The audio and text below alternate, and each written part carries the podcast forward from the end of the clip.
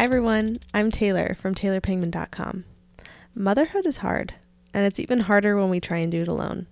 This podcast is about building community through our personal stories and shared experiences. I hope that through these episodes, you find peace of mind, inspiration, and learn something new.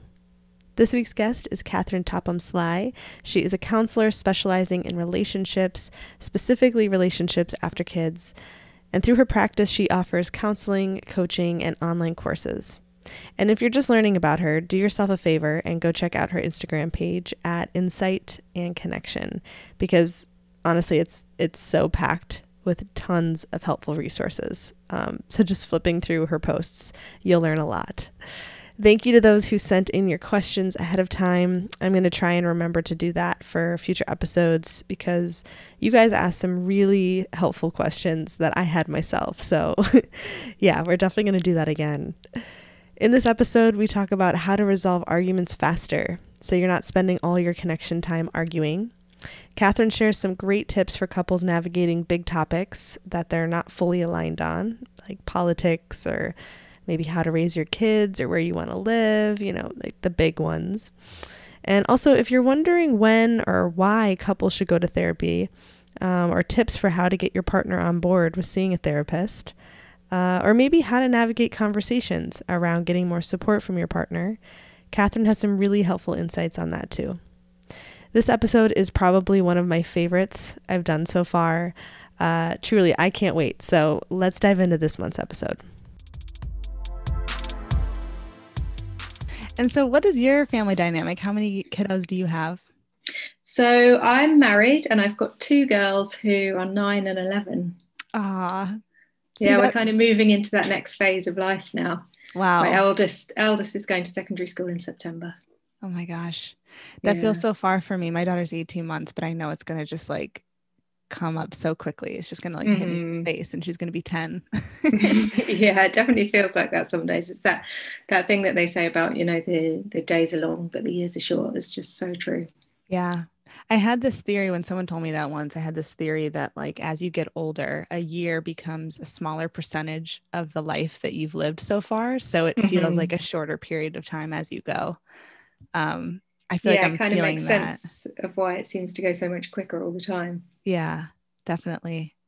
Well, I want to dive into some of these really um, great questions that our community sent through. Actually, last a couple nights ago, I'm like, you know what? I've got questions, but what else do they want to know? And um, I had some really great ones come through. So, so I had read the statistic lately, uh, recently, that said 67% of couples break up in the first year of having a baby. And I was curious in the work that you do, do you see that? Like, does that sound like an accurate percentage? I'm actually curious if like COVID actually is having a um, a stronger factor in that as well. Um, I then also wanted to talk through, you know, for those couples that are having uh, difficulties in that first year, which uh, I can raise my hand. That was definitely us. We're at the 18 mm-hmm. month mark now, but you know, some of those things don't go away. Um, what are some ways that that partners can stay connected so they don't drift apart during those challenging times? Yeah, I mean, it really is extra tough at the moment. Um, I'm not sure about that statistic. I know that it's usually in normal times, it's around 20% that split in the first year. Um, and about two thirds of couples report a drop in relationship satisfaction in about the first three years. Um, so I don't know whether that's um, you know things have been particularly really really difficult for couples over the last year. So I don't know whether that's a kind of a, a bit of a spike in the in the stats that's been picked up there. Um, but yeah, I mean, the, one of the first things to do is to just really recognize that it is a really, really hard time. It, it is completely normal to struggle. You're both going through an enormous shift in your identities. Everything that you used to be able to quite easily balance out quite fairly has suddenly become so much more complicated. Usually, for straight couples, at least, one person's life changes much more than the other, and, that can be really difficult. And we quite often find ourselves kind of turning into our parents in one way or another. You know, we're thinking, hang on, what's going on here? I thought we were going to do it differently. It doesn't always go that way. So just acknowledging it, first of all, can be one of the most important things because when we don't talk about these things, we have a bit of a tendency to blame ourselves and to think, you know, we must be doing something wrong. It must be us. You know, they there's lots of couples that split early on because they think that they're failing. They think the fact that they're finding the transition really tough means that they're not meant to be together.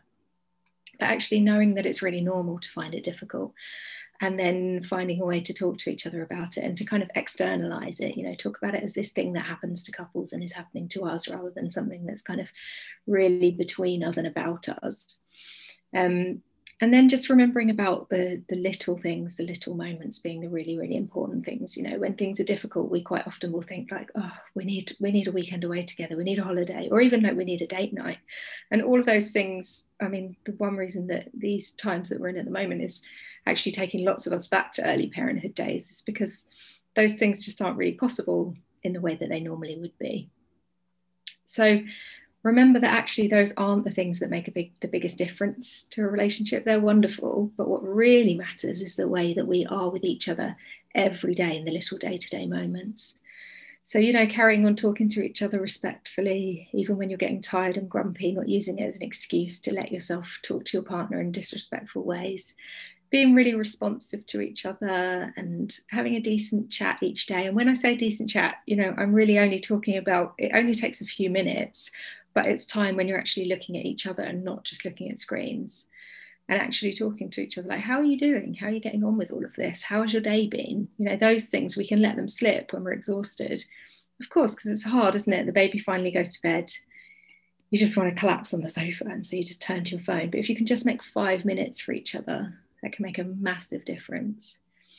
And then just one other point that's really important is about carrying on touching each other because when we have babies, we learn all this amazing stuff about the power of touch and bonding and oxytocin. You know, we don't grow out of that. We we still need that for life in order to feel bonded with people, to touch them. And you know, for lots of couples, sex goes way down the list of priorities when they first become parents, which is completely normal. But then sometimes we stop touching each other at all. And that can really leave us feeling quite disconnected.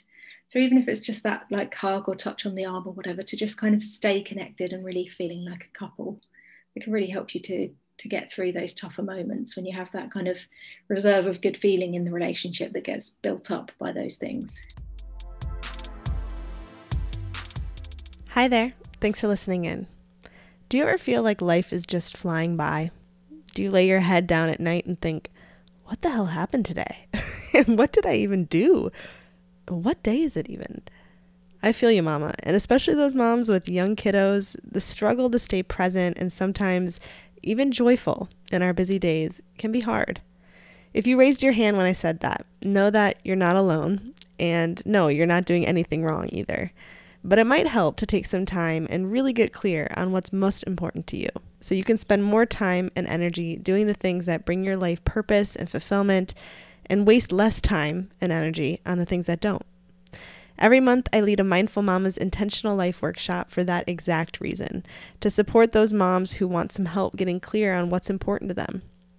This is a great workshop for anyone who is looking to bring more mindfulness and presence into their lives and to be more intentional in their days and the time that they spend with their partners and kids.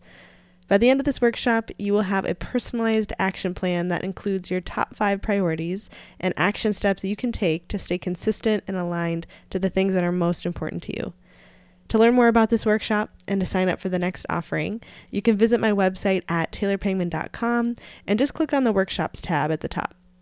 I'll also link this in the show notes down below. Thanks again for tuning in. Let's get back to this month's episode. I love how simple you've put that too, you know, and and a lot of those things it for me as I hear that it, it's like coming back to the basics. Mm-hmm. Something that I've really um as I've reflected as I was preparing for a conversation actually I was reflecting back on the t- like the last year and a half with my daughter and thinking through okay what what have been some of the challenges that we've had and also some of um, the wins that we've had to and, and things that we've had to like work through and, and can see from the other side now. And a couple things that you said I wanted to touch back on. Um, the, the whole like becoming our parents thing is so interesting. and, um, you know, I guess a, a, curious point I have about that is, uh, or something I've reflected back on. So I'm curious your thoughts on this. Um, you know, as I think about in the ways that I uh, regress back into my, my, my parents' behavior or, or, things they say that I'm like, oh my gosh, that was totally my mother, that was totally my father. Um, you know, I think about for me, it's just like I become aware of the tools that I have, either tools that I've acquired you know as i've grown up um, or tools that were given to me just from my upbringing you know my family that i wasn't even aware of until they come out as i'm a parent now and i'm like where did that even come from? You know what then that's like or like that's not an effective tool in this situation. And it just becomes aware i become aware of the fact that these are the tools that i have these are the areas of tools that i don't have and that i need to find or i need to like i need to pick up some new tools. Um mm-hmm. and yeah that's yeah i'm curious your thoughts on that I mean, that's just really great the way that you're thinking about it there of like, you know, what do I need in order to deal with this better? Because there's there's sort of two parts to that thing about becoming or thinking like, oh, I've turned into my parent, isn't there? There's there's the thing of the dynamic between you and the roles that you fall into, you know, things kind of feeling like they've gone back a few decades in terms of who's doing what and that kind of balance and the sense of fairness between you. It's really common for that to happen. And then there's the other part about how um, when we're under stress, we do tend to kind of regress. We revert to our earlier coping mechanisms. So there can be the two sides to it, can't there? The bit where you sort of hear your mother's voice come out of your mouth can be one of those things or the other, can't it? Yeah, it definitely can. And um, mm, the other thing that you had said, what was it about? Well, you talked about um, like true connection with each other, even a quick conversation. Um, I think about uh, we've we've carved in like little we call it a weekly check-in. So it's every friday night is our weekly check-in.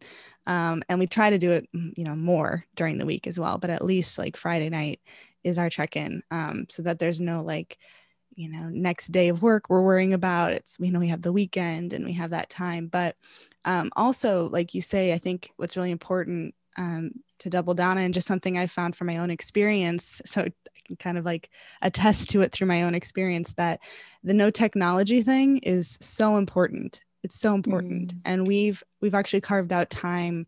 It's around dinner time but it starts at like 4 p.m our time where we call it like no phones family time. And even if we're like cleaning up or we're just playing with each other just sitting on the couch or making dinner there's no there's no tv on there's no phone. You know we put them away. Our daughter's like she's a toddler right now so she just wants to play with it anyways she's kind mm-hmm. of like mm-hmm. you know screen addicted that she just sees us on our th- on our devices um, and that's completely changed our the quality of our interactions where our mind isn't somewhere else um, even if we're kind of thinking about maybe a message we had just sent it's just not in front of us and after a mm-hmm. few minutes it can really like i don't know you can kind of forget about it and so yeah. I, that's something i wanted to uh, I'm a huge proponent for that. I think mm it's so mm. necessary. You know, if we go to the park, we leave our phones at home. If we go to for a walk at night, we leave our, our phones at home. And we actually did that before we had our daughter. And it totally amplified our connection as a couple too. Um, because we both have really busy lives. And I think a lot of people do too, especially right now in, t- in these times. But um, yeah, ways to find like true connection like that. So I was mm-hmm. happy that you called that out.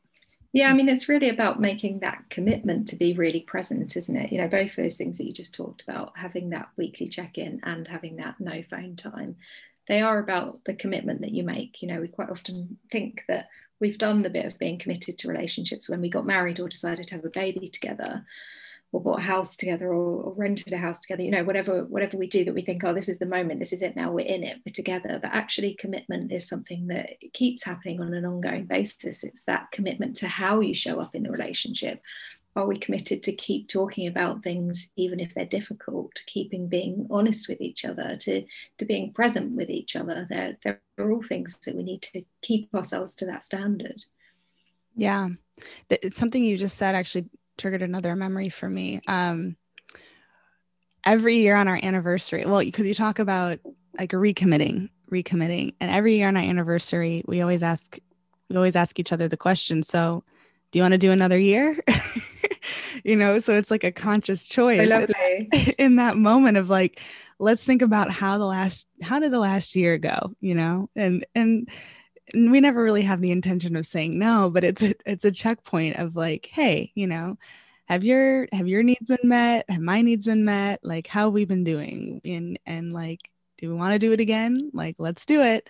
And um yeah it is it is definitely uh definitely uh, a recommitment constantly being in a relationship and and always you know making that choice. And it might not even be something as dramatic or, or funny as that. It might just be you know that day you're in an argument and it's just a really stressful time and baby's losing it and it, like the recommitment might just be like being in that place with each other and supporting each other as best you can. Yeah cool. making that choice over and over. For sure. Yeah.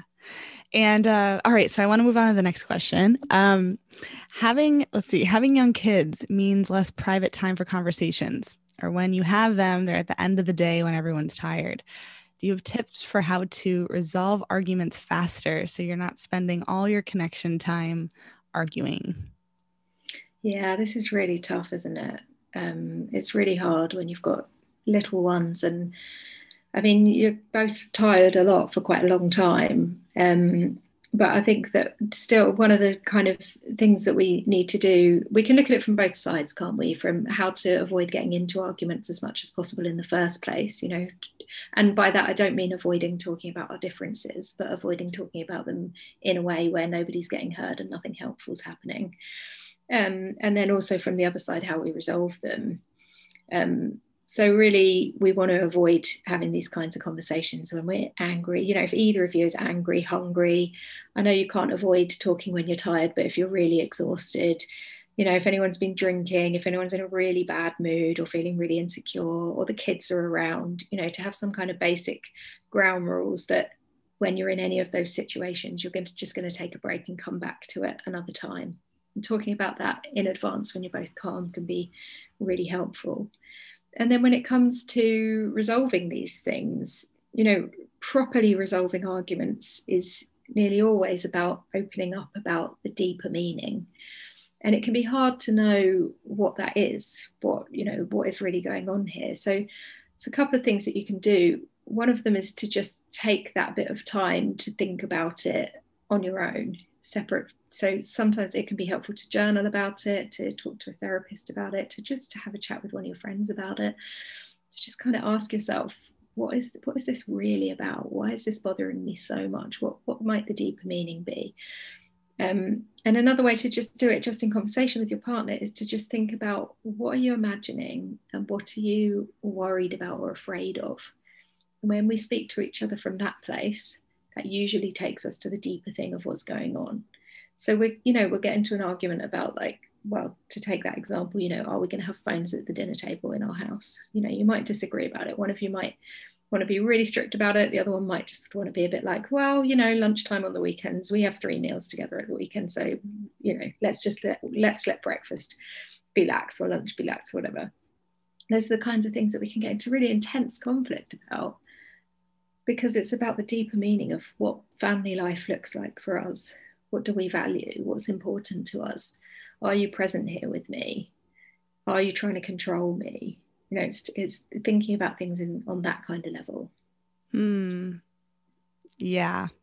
Both of those hit home for me too. I think um, the first piece of of um, the word patience came to mind of like. Mm ooh, that is hard for me. You know, it's like, if I'm being totally honest here, um, I'm the kind of person that's like, this thing bothers me and I want to, I want to talk about it right now and I want to clear it up. And I, because I just want to get onto the fun stuff. I want to like have fun times, have fun times with you. I want to watch this movie with you.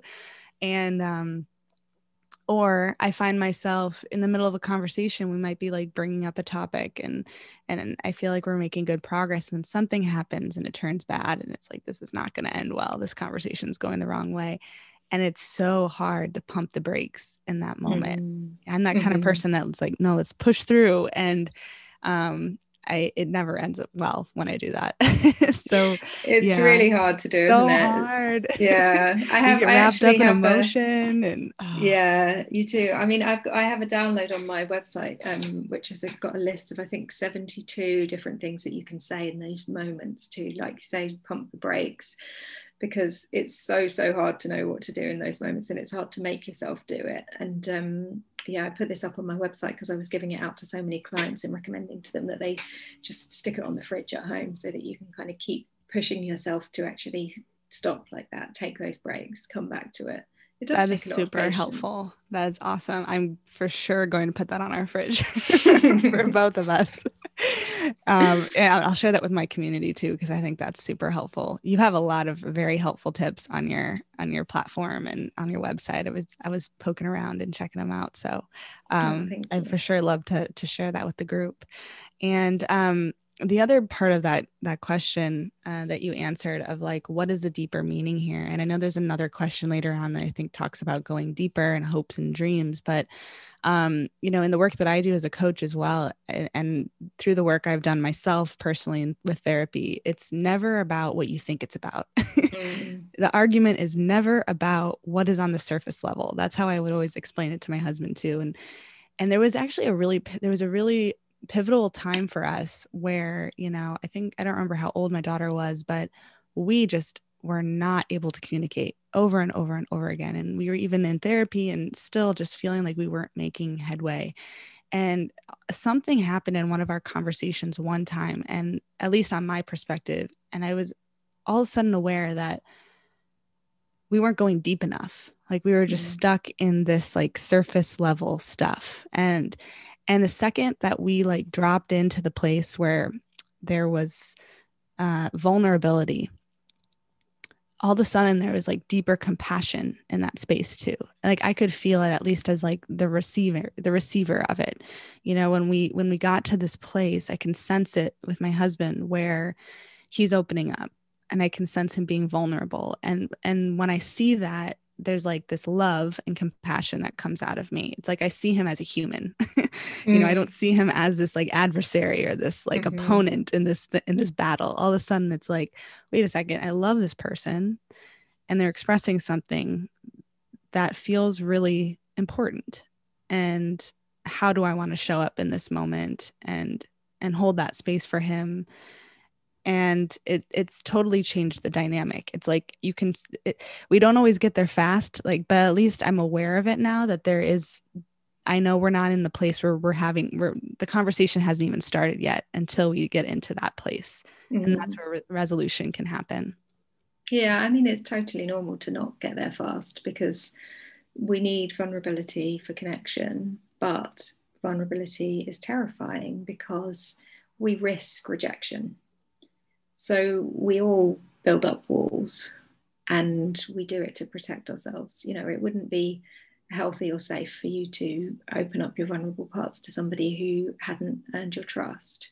Mm-hmm. So it's a natural self protective mechanism. The trouble is when it happens in our most intimate relationships. So the person that we need most to actually be able to see us, to accept us, to make us feel seen and loved starts to feel like you say like an adversary and then the, the walls get built up it can be really hard and sometimes we do have to break them down brick by brick and it can take a long time and it can take a lot of reassuring each other you know responding to each other in a different way that does make the other feel reassured that they're safe and that you're you're going to take care of them mm-hmm. i'm curious your thoughts on this because as you were sharing that too i was thinking there is work um, you know, as you work with couples, there's also an individual component to it. You know, where I think about the work that I've done, or you know, my husband and I have done, like we've done couples therapy together. We both have done individual therapy. I do a lot of personal development work just in my profession, and as an, before as a yoga instructor, there's a lot of like introspective work that that happens. And do you find that that's like is that an important piece of um, like growing connection with your partner or, or I guess like relationships in general, but especially in that dynamic, like to always look at your, I mean, to look at your side of the street, but that there's like some component there that you maybe like in the work that you do as a couple, it uncovers things for yourself individually that are helpful to work through so that there can be more connection in the relationship. Yeah, definitely. That that happens all the time in my work with couples that we'll get to a point where one of them will decide to go off and do a little bit of individual work or a big bit of individual work sometimes because we do have to sort of be able to we, we need some kind of level of insight about ourselves. We need to get to know ourselves and understand ourselves in order to show up in that vulnerable way. You know, you can't really open up to your partner if you don't know what it is there that you need to open up to them. So yeah definitely that that is the the kind of the best path to be doing the work on your own and doing the work with your partner as well. And and to to be looking inwards like you say thinking about your own side of things is really important because the couples who really struggle with couple therapy and don't end up really getting anywhere with it and tend to leave quite quickly tend to be the ones who come into it thinking that it's going to be all about fixing their partner and they think they're doing something wrong they need sorting out. It's never like that. We all relationships are co-created. We all need to take responsibility for our part in things. We make patterns with each other. So it needs to be a really good balance of looking at your own stuff and what's happening in the pattern between you. Yeah absolutely. No i can definitely attest to that you know experience any experience i've had in therapy uh, whether i knew i was going into it thinking my husband was the problem you always leave i would leave almost every session with at least a moment of like hardcore smack in the face like oh that's what i brought to the situation crap mm. yeah, it can Crap. it can feel like a smack in the face, can't it? But then yeah. ultimately, it's so helpful. Oh my god, yeah, yeah you mm. can't have you can't move forward without a breakthrough like that so mm. yeah and i think that that actually some of the things you just said is a is a good segue into the next question which is just um couples who have uh trouble navigating like big questions or big topics that they might have differences on they're not fully aligned on whether that's politics or um making big decisions uh, like i think about right now in the pandemic people who have decided like where they want to move or different changes in their lifestyles and even how to like raise kids that maybe you thought you were aligned on and then now they're here and you're like no we're totally not aligned on this. Um, yeah how how can couples navigate those? Because it can feel like i know my husband and i have some topics that we just it feels like we're polar opposites on and we've been able to find more common ground on but um, this this question really hit home for me of like how do you how, yeah especially some of those like raising your kids how do you navigate that conversation um, and move forward in those decisions where it doesn't feel like one person is giving up what they want and what's important to them mm-hmm. how yeah how would you yeah, this one I mean, feels the, really loaded. well, these are the really tough ones, aren't they? And you know, again, it's helpful to know how normal it is. So the Gottmans have been doing research into couple relationships for 40 years, and this research they've done has just taught us all so much. And one of the things they found is that as many as 70% of problems in relationships are actually unsolvable. Mm. So this is completely normal. It's completely normal that a lot of the stuff that you disagree with your partner about doesn't actually have a resolution. So when you realize that and accept that, that can help you to kind of drop your shoulders a bit, you know, mm-hmm. realize like, okay, this is just this this is normal. This doesn't mean that we're not compatible. This is what every couple has to go through. So yeah there's loads of these things aren't there? Things about disagreements about bringing up the kids um, you know, different ideas about what tidy looks like is like a classic one that we fall out over. It's not necessarily something that's ever going to change, you know, how we want to keep our homes. Um, yeah, different parenting approaches and and uh, other things to do with in-laws often fall into this capacity, into this category as well. Um, you know, kind of one of you being an introvert and the other one being an extra, extrovert, or you having disagreements about how much time it's reasonable to spend with each other's families. So there's ones where it's kind of about how you're going to get along and live together. And so with those ones, what they found is just that the happiest couples really just work on their own side of it. So rather than constantly nagging your partner about how messy they are, just working on kind of being a bit more chilled about it. And rather than getting really annoyed with your partner about how difficult they find it, just working on actually putting your stuff away, you know, thinking on your focusing on your own side of it um, but obviously, some of them they're they're not such kind of practical things. They're not they're not things where there's lots of little bits that everyone can compromise on. They're kind of big decision ones. Um, and with those ones, one of the most important things to do is to really be working to understand and accept your partner and to make them feel understood and accepted. Because what so often happens is that we start to take it personally. And actually, you know, your partner is just a different person, and the way that they feel about politics or where the kids should go to school or whatever it is, it's not actually about you. It's it's really not personal at all. So the more you can try and get your head around why they see it the way that they do, and try to show them that you understand that and that you accept them. So you might find their position really, really difficult. But when it kind of tips over into you finding each other really difficult, that's when it becomes a problem. So, you know, telling them that you accept them, even though you find these differences um, between you difficult, can be really helpful. And, you know, you mentioned um, right at the beginning, Taylor, about kind of that sort of thing of realizing that you actually had more similarities or more kind of goals in common than you thought you did that think remembering that you have the same ultimate goals can be really really helpful so for example when it comes to raising kids everybody just wants to have happy thriving children you might have different ideas about how to get there but you are ultimately on the same page right mm-hmm. so kind of reminding yourself of that can be really helpful that is super helpful. And um, it makes me think about two things. One, uh, I was actually just, I'm so glad that you, that you mentioned, um, I guess I'm not surprised that your uh, response included just almost in a way, just like being a, a more compassionate listener mm-hmm. um, is the words that like came out of my mouth recently about this subject. And I was actually talking with my husband about politics and in some ways we're similar and in some ways we're not and um but we were talking about it in terms of like even just how kind of the world or especially in the united states people don't seem to really have capacity for people who have other viewpoints um, mm. or at least mm. that's that's what it seems like when you're seeing it on social media but if you zoom in if you're talking face to face with somebody it changes the dynamic of the conversation and um, especially if you're able to really listen to the other person rather than like you know forming your argument as they're talking really just holding the space for what it is that they're sharing and what's important to them and then knowing you'll have the opportunity to do that after and that's something that I was relating it to even conversations and how we handle things that are difficult.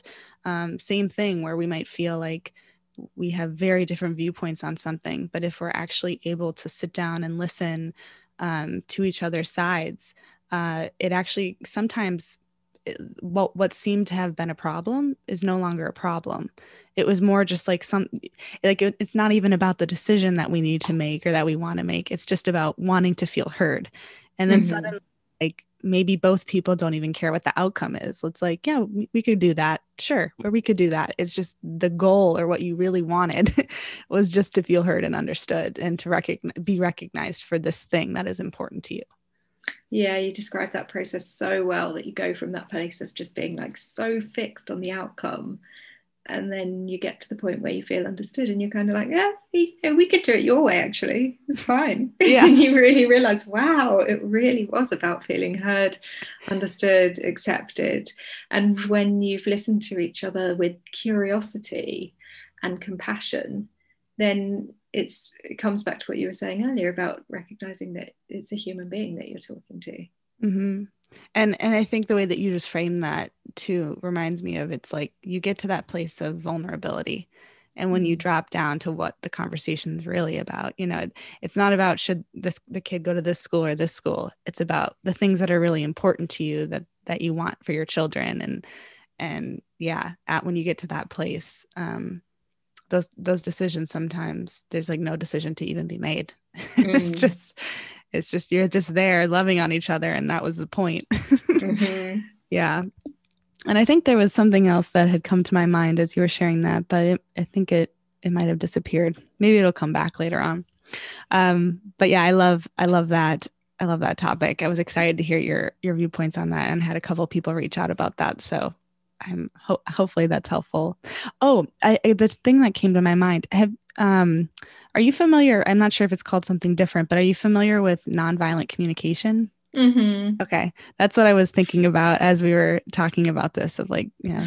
Anyways, that's that's a tip. Just putting that out there for the for listeners of something that kind of what Yeah. I'm talking about Oh, is how. I how we found it. hmm I mean, nonviolent communication is so, so helpful for so many things, for getting our, our needs met and for talking on that level where we're being open with each other.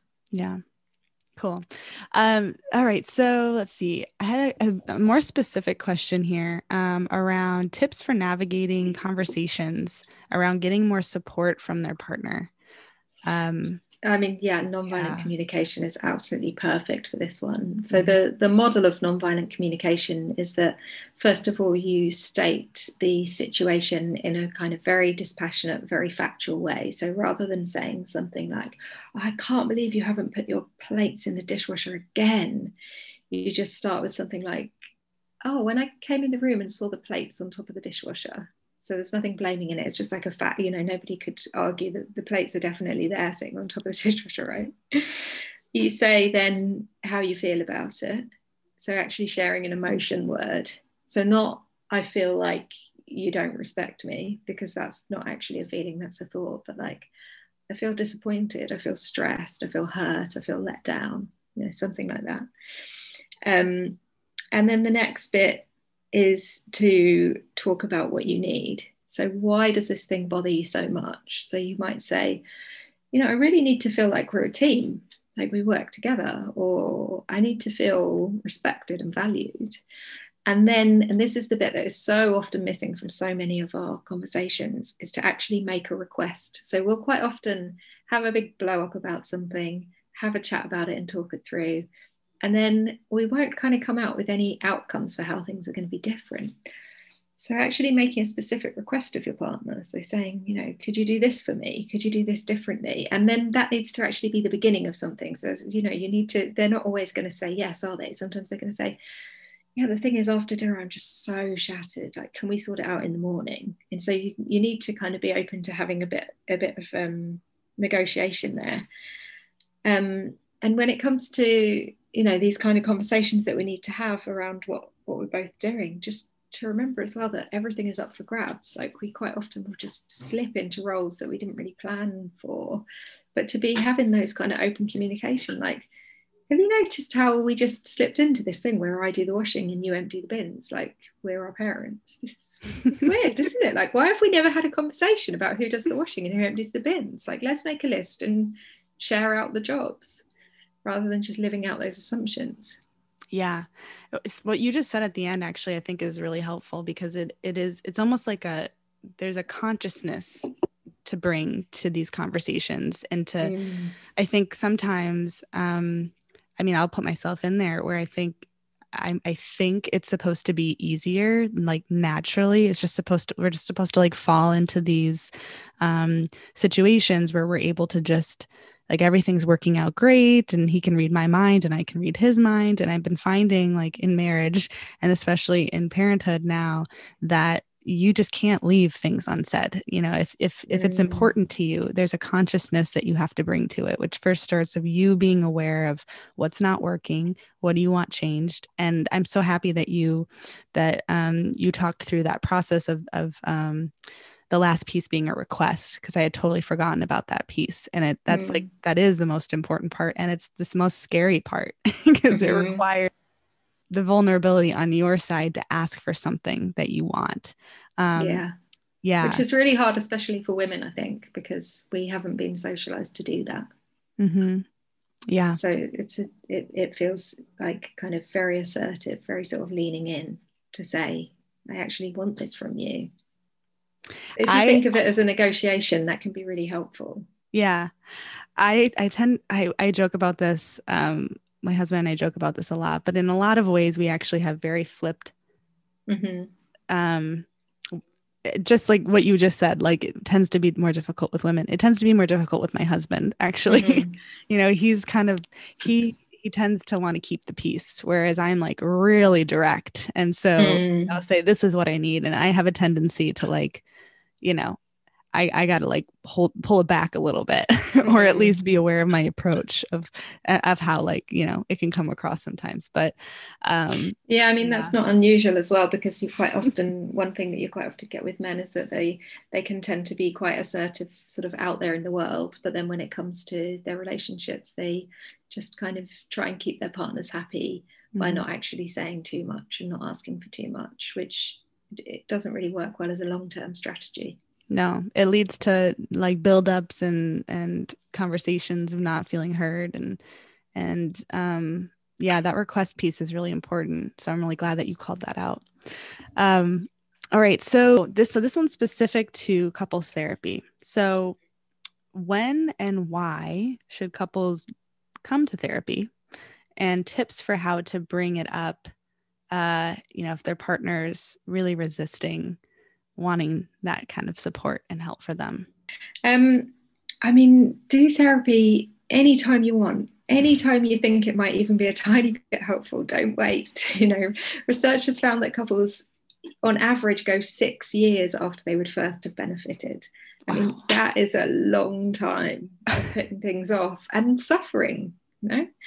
Um, there are some kind of real specific things that you should look out for as real signs that it would you'd really really benefit. So you know if you find that when you talk between yourselves you don't really feel like you make any progress between or on the differences between you and you just end up feeling more frustrated and hurt or rejected you know if if you're kind of getting in that place where you both feel like you're just digging your heels in and not not feel, not willing to budge um, if you're starting to kind of disengage emotionally from each other and there isn't really any much laughter or affection between you that can be a really big sign.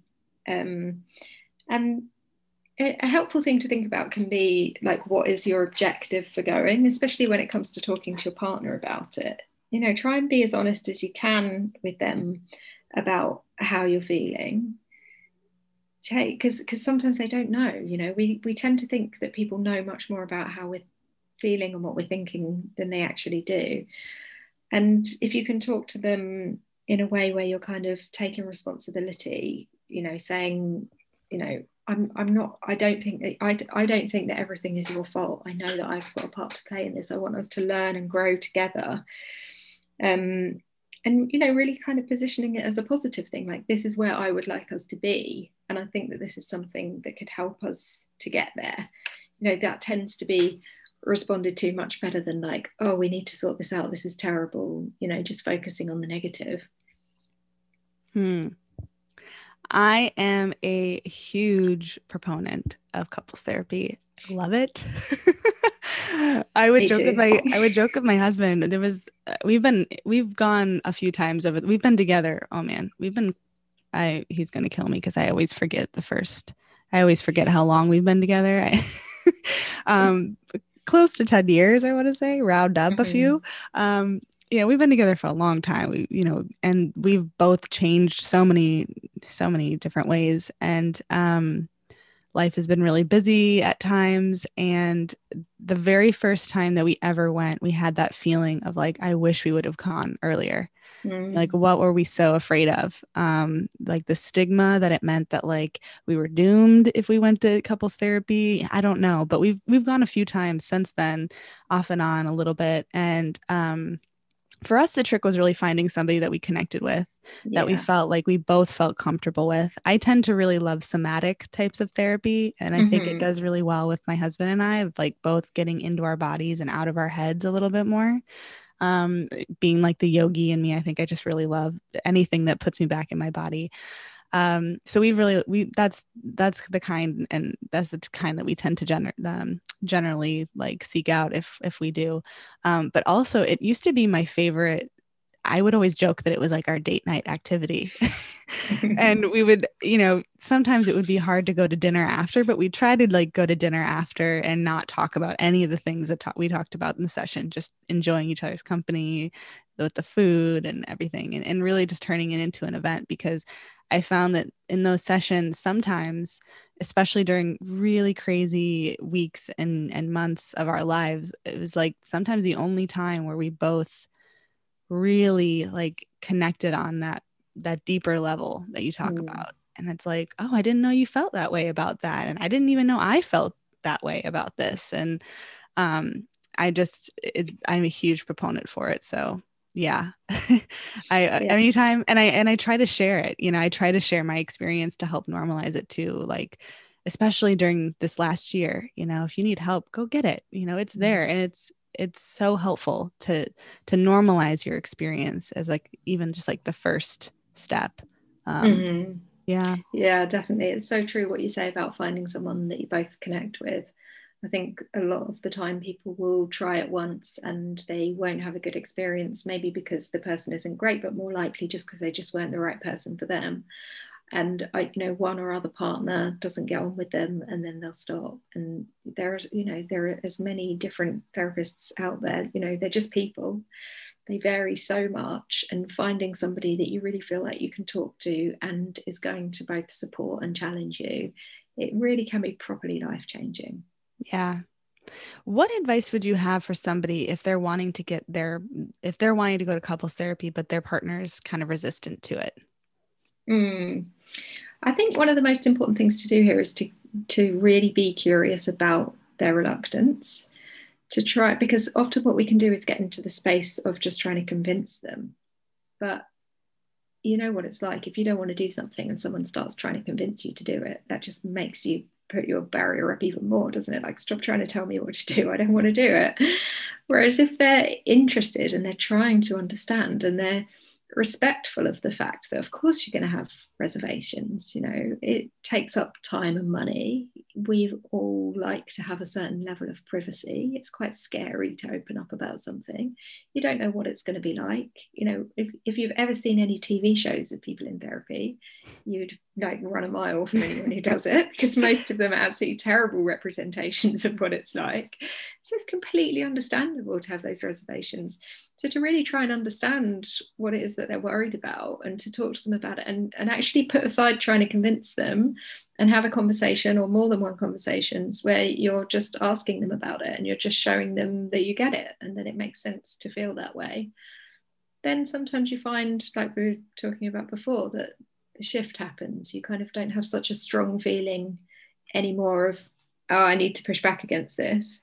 Mm-hmm. You, you start to see a bit of like, okay, maybe we could try it. Yeah.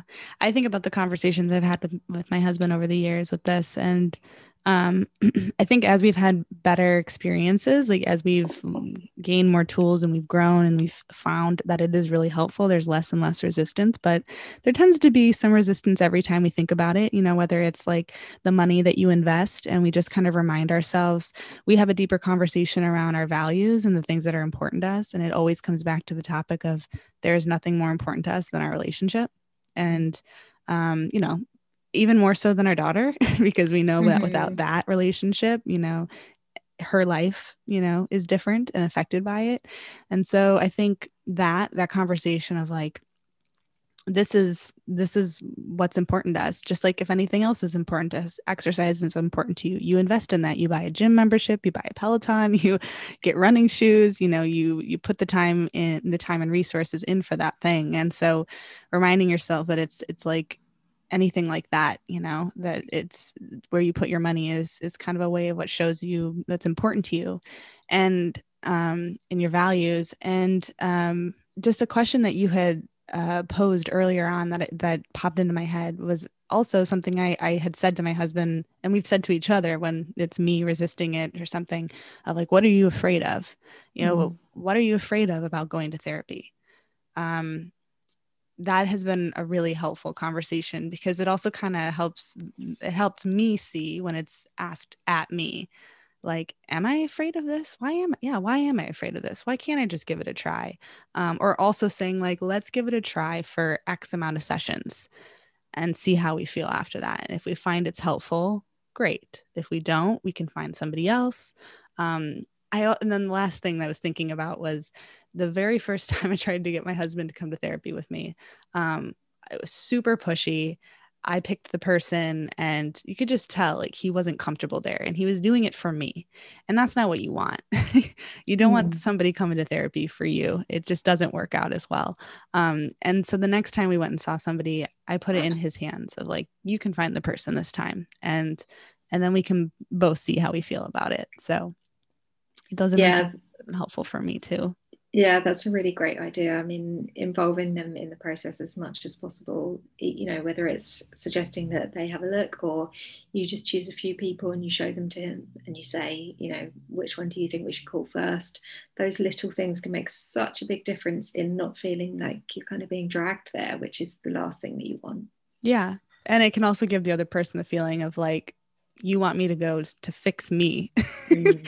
you know, which hopefully you both have experiences in in the process of like it's not the other person. This is totally my my stuff right here that i got to work through because it's always both. Well we kind of talked about this and i guess i just want to ask it again if there's anything new that comes up for you. Um, as i say this I, I was poking around on your social media a couple days ago and i saw this quote that really stuck with me. Uh, i really like it and it said to get unstuck go deeper.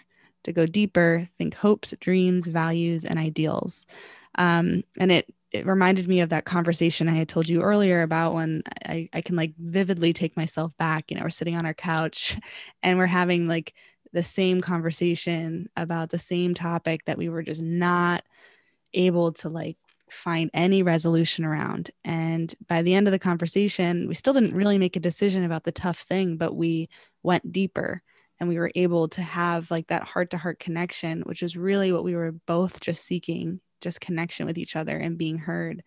Um, so we talked a little bit about that, but I was curious more specifically around tips you have for get uh, going to that place um, to, mm. to, to go deeper with somebody if you're feeling like um, if anyone listening is feeling like we're still stuck in that surface level place how do we drop down how do we create a safe space where we both feel comfortable to be vulnerable any tips for like questions or things um, mm-hmm. how to do that.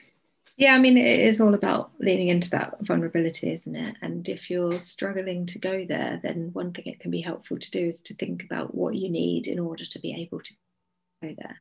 So sometimes we need to start a conversation by saying something to our partners like you know i want to tell you about something but i'm a little bit worried about what it's going to be like. So do you think that you could try just listening to me without responding until i say that i'm finished or could you try and just listen to me and and then tell me what you heard so that I can check that I express myself clearly.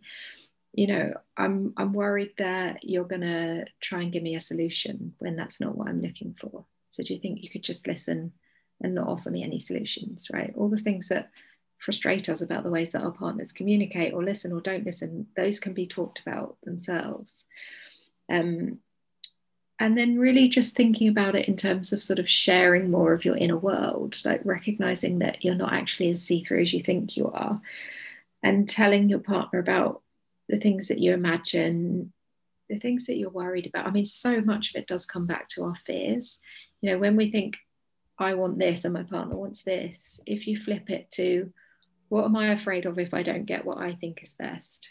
What are you afraid of if you don't get what you think is best? And then talking on that level can really help. And actually, that is the antidote to criticism and attack and accusation as well, to talk from that place of what we're worried about. Um, and then, yeah, like you mentioned in that in that post, thinking about things in terms of our hopes and dreams, our our values and our ide- ideals. It's it's about what we want for our lives together. Once we have kids, it's about the the image that we have of what family life is going to be and how we can create that. So just taking a bit of time to reflect on that stuff on your own and then talking to your partner about it and trying to come at it, come at it from that place of like, what image do I have in my mind of how things would be if they were wonderful? And what's my image of how things would be if they were terrible? And that sometimes when we have when we conjure up that image, it sometimes will take us back to some of the parts of our own childhoods that weren't ideal you know, I often find when I'm working with couples that when we get to that place, it comes back to, you know, I'm I'm afraid that I'm going to be like some person, or you're going to be like some person in some key way, someone from the past, you know. So thinking about it on that level can be helpful as well. Hmm. Yeah, what you had shared about um, uh, specifically the piece around really listening and reflecting back what you heard. I think that was one piece of NVC that we we I don't I don't know if we mentioned it earlier, but I wanted to like re-highlight that because that has for sure been the number one thing that has been helpful for my husband and I. And that's actually now that I think about it, what happened that night in that example that I gave you of like all of a sudden we drop down to this vulnerable space. And sometimes for us, it takes a really long time. Like sometimes I'm talking for 20 minutes that might even be too long. I, have, a hard time like reeling it in. But even if i i say like okay i'm going to give myself 10 minutes or even five minutes to just talk um, and and then can you reflect back some of the things that we that i say? Um, and sometimes you know he'll reflect it back in a way that I'm like, I did not say that. Those are not my words. Can we say this again? And can you say my exact words for me? It just makes me feel like you really heard. And then after that, then it's like, do you can you reflect back that you understand what I feel when I'm saying that too? And it's I think something um that you were talking about that I guess I just want to sh- I, I want to like um, share for the listeners too who might be feeling that they're the only like they're alone in this and that like I think that there is somehow this um, this illusion uh, or yeah disillusion i guess that that i have sometimes when i'm in a conversation with my husband and we're trying to it's like i can be focused on the outcome of the goal that i that we're wanting to achieve the decision we need to make. And really what i find in those conversations is the conversation that we actually needed to have wasn't about whether we do this thing this weekend or we do this thing this weekend. It was everything else in the conversation. Mm. like this like the middle part that is what that is what we needed to talk about actually not about the thing that we wanted to do at the you know the weekend or a big topic for us is like where we want to if we want to move somewhere else. Um, that's a big topic that comes up for us often and we have very different opinions on it. And so um, the more that we dive into that, uh, we've actually taken a different approach of kind of what you said of going deeper with dreams, hopes, and values. Um, and we're making a vision board together where we're like let's let's start at the source what what do we want from our family and our life let's let's create this vision board together and then we can talk about how how we get there because there's a bunch of different ways we can do that so mm-hmm. yeah i guess it's reassuring for me to hear you say that of like take it that way first um makes me feel like we're on the right path with some of these difficult conversations. I mean it really sounds like you are. There's so much that you've that you've said today that it sounds like you're you're both doing that work that you're leaning into that vulnerability you're you're thinking about your own part in things you're coming back to it even when things get tough. It's it's not easy but it sounds to me like you're doing a great job Thanks. This is like my own my own, my own session here.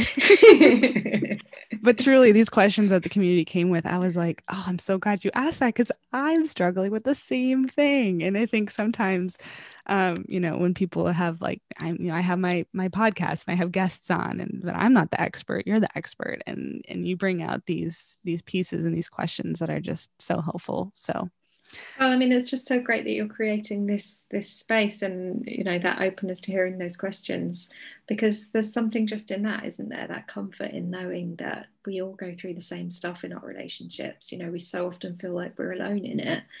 But there's there's always themes to the questions that everyone asks me because we do all go, all go through the same stuff. Yeah for sure well, Catherine, I think those that was the end of my my questions that I had for my community. So I just wanted to ask: Do you have any um, anything upcoming that you'd like to share with the group? Workshops, or I think you saw that you're going to have some like group stuff happening soon. I am, yeah. I am um, working towards doing a, a, group coaching program. So I have got a free download on, on my website at the moment for um, a, a, guide to resolving resentment. And then I'm going to do a five day challenge uh, at the beginning of June um, on moving from resentment to contentment. Mm. and so that will be a free offer. So, yeah, anybody who wants to download the guide, then um, I'll send you some more information about that because that's such a big thing that causes so much trouble in relationships is those kind of resentments that are just bubbling under yeah. um, and i really want to help people to to face that stuff and, and work through it Awesome. And where can people find you? So I'm on Instagram and Facebook. I am Insight and Connection. Awesome. And what's your website? It's insightconnection.uk. Awesome. Cool. Thank you, Catherine. I know Thank it's you. been crazy connecting, but I am so, so grateful for this time together and all the helpful tips that you've you've shared. And I, I guess I want to put another plug in, like for anyone that's, you know, just meeting you through this this episode, like go check out your Instagram page because I have learned so much. I think I've saved so many of your posts to revisit of just tips and things to implement in my life. And they've been really helpful. So Oh, thank you for the work that you do. It's super helpful. Oh, it's my pleasure. And it's been lovely chatting with you. Lovely chatting with you too. Have a great day. Thank you so much for listening to this month's episode. And thank you to my amazing guest, Catherine. As Catherine mentioned, you can connect with her on Instagram at Insight and Connection. And if you enjoyed this episode, be sure to listen and subscribe to other great episodes of the Motherhood Project podcast. You can find all these episodes wherever you normally listen to your podcast. And don't forget to leave a review while you're there. Have a great day, and I'll see you next month.